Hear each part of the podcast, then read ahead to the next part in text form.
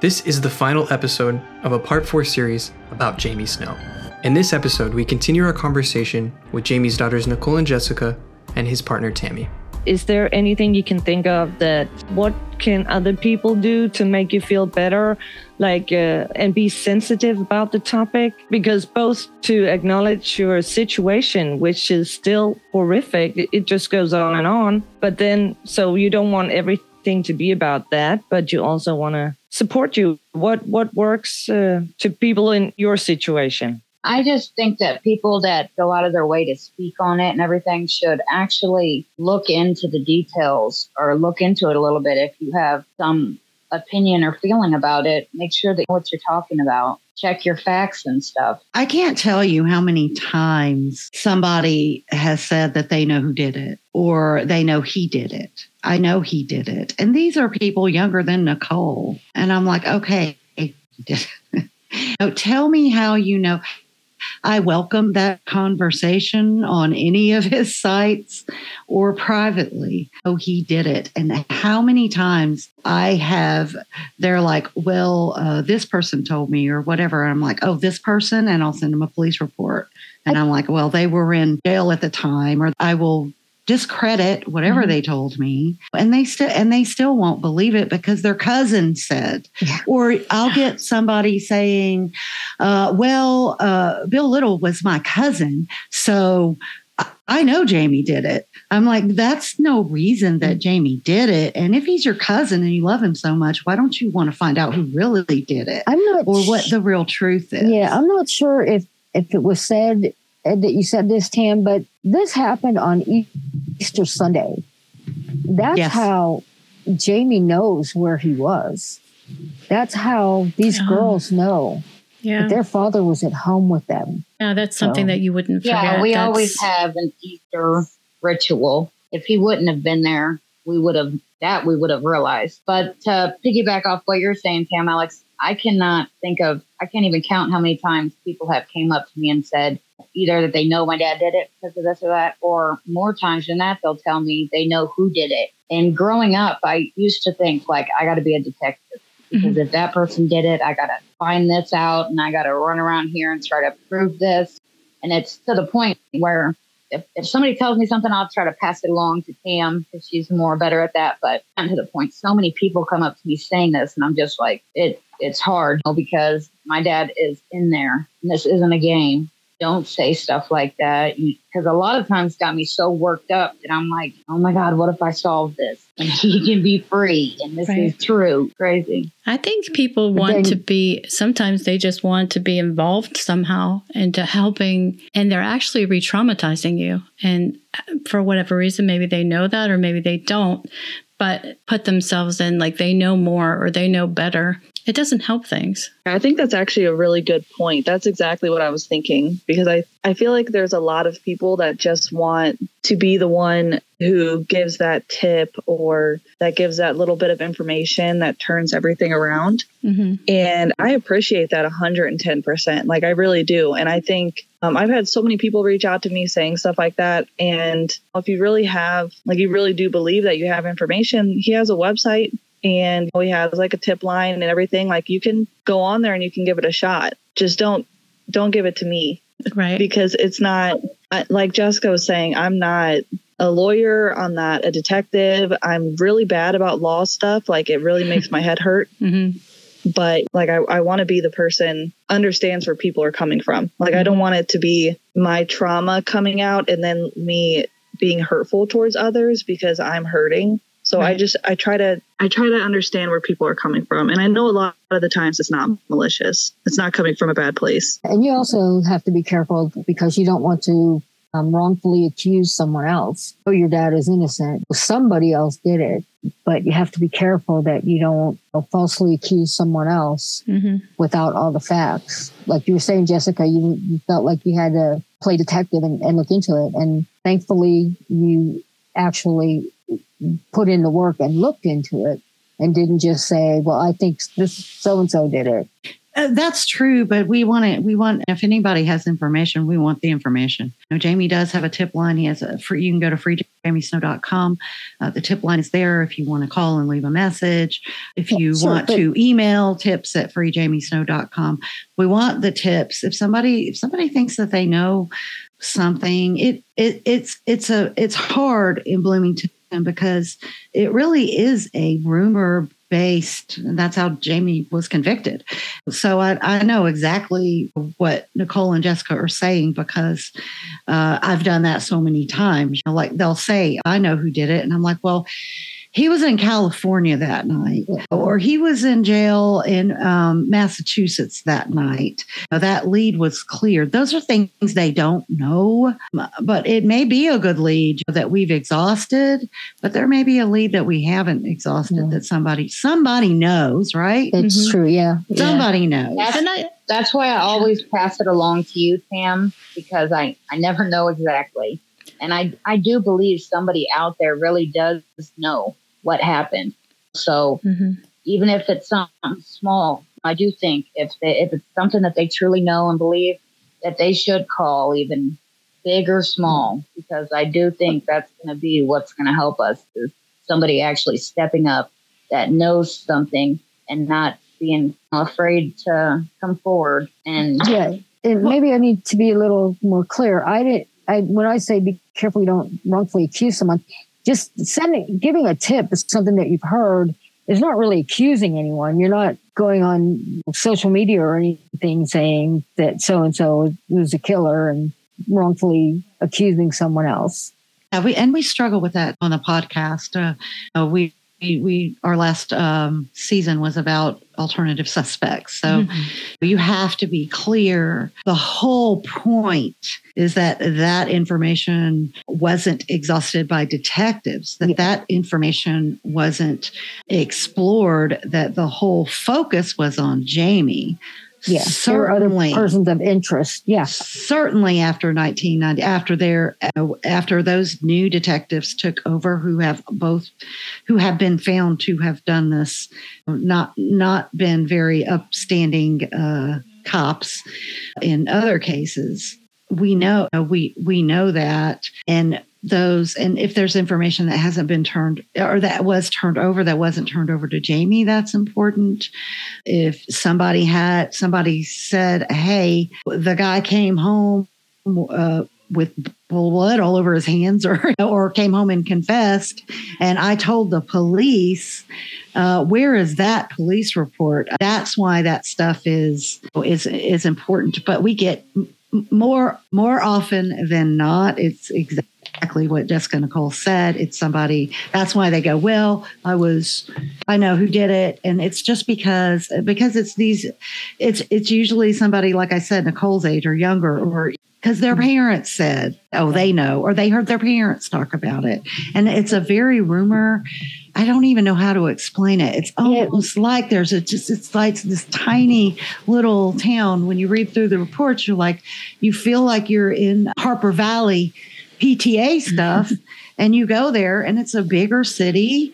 And it's like, how do they even operate like this? How does everybody know each other? Because it's it's a very a tight community, I guess. Well, I don't. One thing that struck me when I learned about Jamie's case is how many from Bloomington are incarcerated for armed robbery or robbery or the same. When you you look through I, especially on snow files, when you talked about the jailhouse snitches, everybody's in there for the same thing. And how can there be so many from one little town? I don't understand. And I think Jessica knows more about the. That's how the. I know then that's how the the police operated on jailhouse informants. In other words, you know, everybody goes, well, "Why does somebody run?" No, they they run because they don't want to get dragged into the police station and get involved in a case when they've got their own case pending.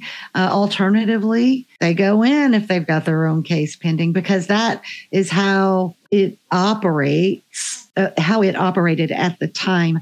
I don't know if that's still the case, but I've kind of heard little bits and pieces that it's the same way. That whole i guess the snitch system jessica is that something like that. It's this town is very known for the detectives getting cases from other people.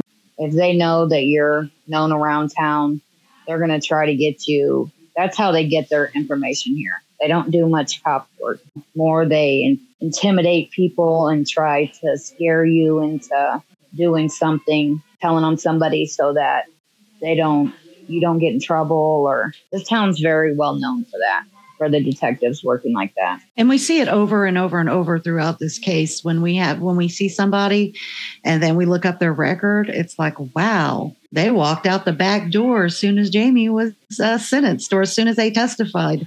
It's like that can't be a coincidence for every single person for that to happen to. In fact, I saw one uh, person that testified against Jamie and then I, I was just uh, trying to find out information about her. And then I saw that she testified in a 2005 case after, uh, or it might have been 210. It was way more recent. And I'm like, wow, she's still doing this shit. And it was a guy who allegedly shot at somebody in a parking lot, like in an open parking lot. Well, this girl got arrested for like a theft charge or a shoplifting charge. That incident had happened like two months prior, and she actually testified against that guy. Uh, he was acquitted, thank God. She gets arrested, and it's two months later, and all of a sudden she said, Yes, I was there. I saw him firing a gun in a parking lot at somebody. That's some serious time that she's putting on this person to get out of what a theft theft or shoplifting charge. I, just thought, why are, they're allowing her to do this? They're allowing her to do this again. And I've always said it falls at the state's attorney's feet. They allow it to happen. All of this falls, they are the decision makers. Ultimately, the state's attorney has all of the power to even bring a case to the grand jury. Uh, cops can't do that. And uh, it's all their fault. It's all their fault. You know, they they have to take responsibility for it. It's a sad, sad thing that when you see a person still doing the same thing eh, that they did uh, that put a man away for life and ruined another person's life who is now deceased. Maybe she was sick because of this. When you get when you have trauma, it's easily uh, easy for your uh, body to get weak susceptible to physical things, you know, diseases and, and, and stuff like that. And it, it, it permeates throughout the, throughout the family and throughout the friends. And you know, even my kids with me working on this so long have been affected. I'm not saying in a negative way, but affected. It's just uh, the way it is. It really does uh, take. Yeah, these are there's far-reaching effects. I've been affected by it. I I started writing to Jamie a couple years ago, and I've become very close to him. I, I write to him at, at least once once a week. I think I write to him, and uh, he's so proud of his kids. He just he loves his kids so much, and that's what's bothering him the most.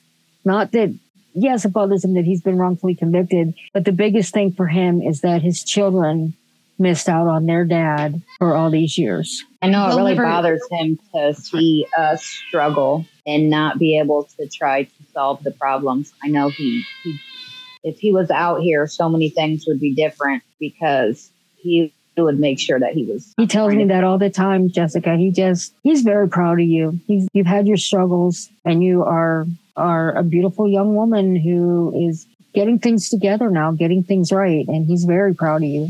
And Nicole, he's proud of you too. A lot of my struggles have been just learning how to deal with the fact that he has natural life because when I was younger, I just I couldn't accept it that he was in there and was if it's just left alone, never getting out. Yeah. I could never accept that, and I had to find ways to try to. I struggled a lot, but I've as I've gotten older, I've just realized there's different ways to deal with it, and yeah. being able to make him proud of me and stuff is a lot better than making him have to worry about me. And the Exoneration Project is working to get him out. So I learned about his case on uh, Truth and Justice, followed by Snow Files. And uh, I truly believe he's innocent. there's no evidence connecting him to the crime at all. Just wanted to ask uh, Nicole and Jessica what effect the Snow Files podcast uh, has had on like you're like you say you have to be defending your dad all the time and people come up with the theories. And i would imagine maybe it's nice to have a place to send people and say go if you want to know about this go here all the facts are there. Absolutely. And i think too that um, since this they've been doing the snow files i think that's such a that's been such a big uh, how do i say this like clarifying thing for a lot of people that wanted to say that my dad was guilty. But then when they go there and actually listen to it all, it's hard to argue that.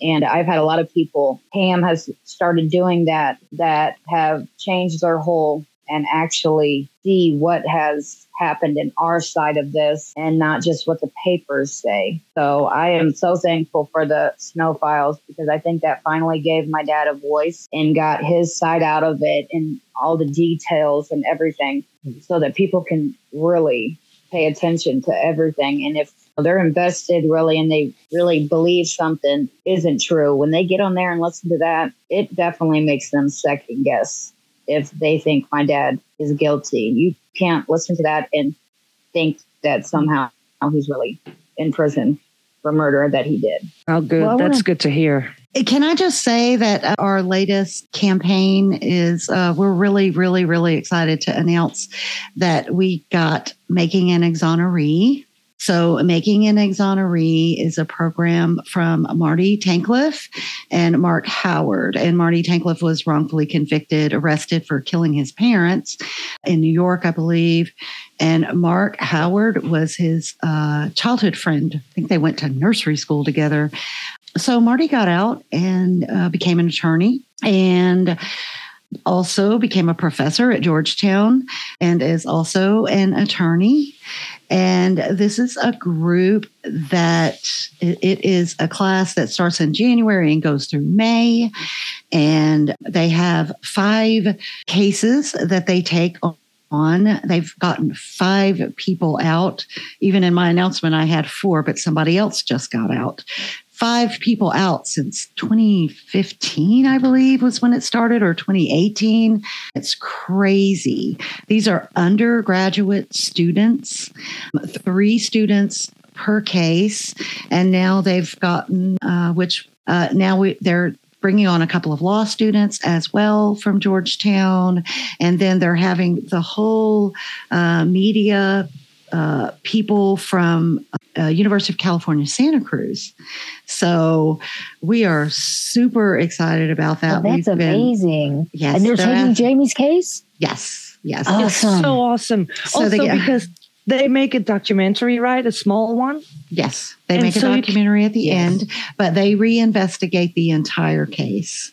So uh, we are super excited about um, about them, and the students are great. I cannot wait um, for Jessica and Nicole to meet them. I know they're probably going to want to interview them for the uh, documentary, but uh, and any information that they can get. But yes, they they really do go deep dive into the case, and then we have an exoneree who is also an attorney, and you know Adnan just recently joined their group. So we're we're super excited about that. So you heard it you heard it first here uh, where we're talking about it live. So that's amazing. That's I'm, awesome. I'm really excited. And we once um, Jamie is exonerated, we'd love to have you back on mm-hmm. with Jamie mm-hmm. to talk oh, with yeah. us about that. Right. Absolutely. He'll talk. He'd talk now.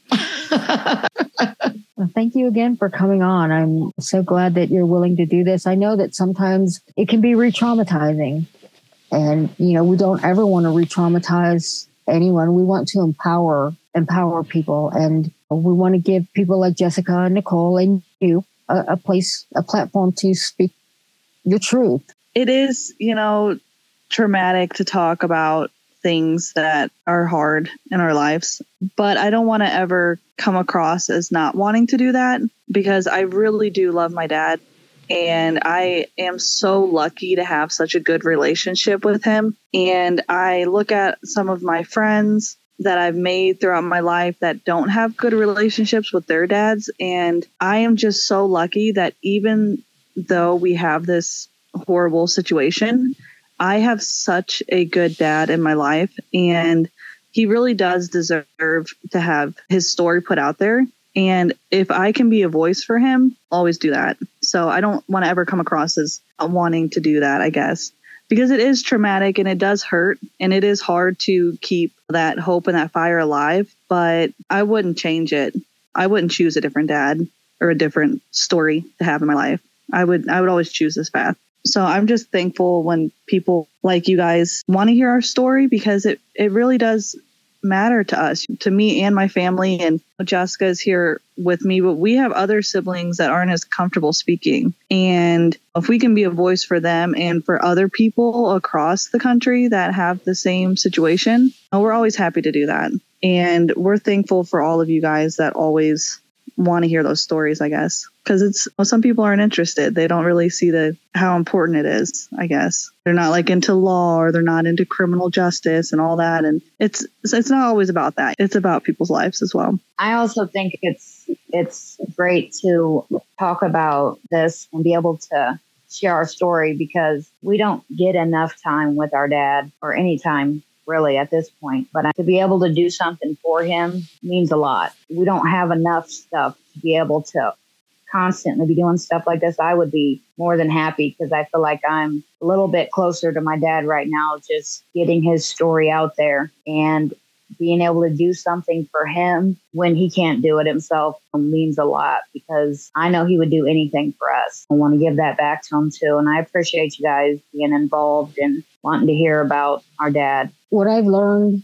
over the past few years writing to him is that your dad is a, a good man and he does not deserve to be where he is. The hardest things is if you actually know my dad, know the person that he is, knowing just his heart, it's really hard to deal with where he's at and how he's got where he is and how everybody has really done him wrong because he is a good person and he definitely didn't deserve. Yeah, and I think also a good point to make is even if you're unsure or, or you don't necessarily believe in his innocence, if you look at the case, then it's so obvious that he didn't get a fair trial. And that's all that I ask of people is even if you're unsure about whether or not he's innocent, at least we can agree on the fact that he didn't get a fair trial. And that at this point, with everything that he has done to try to get his name out there, the city of Bloomington and McLean County in general is just really like stonewalling us at this point. Because if you talk to any random person on the street about it, 9.9 times out of 10, they're going to say, well, yeah, he probably deserves a new trial, at least. Thank you for listening to today's episode. And if you haven't already, please subscribe so you can get notified of when our new episodes release, and follow us on Facebook, Twitter, Instagram, and TikTok at Touch by Crime. Thank you, and we hope to see you again next week.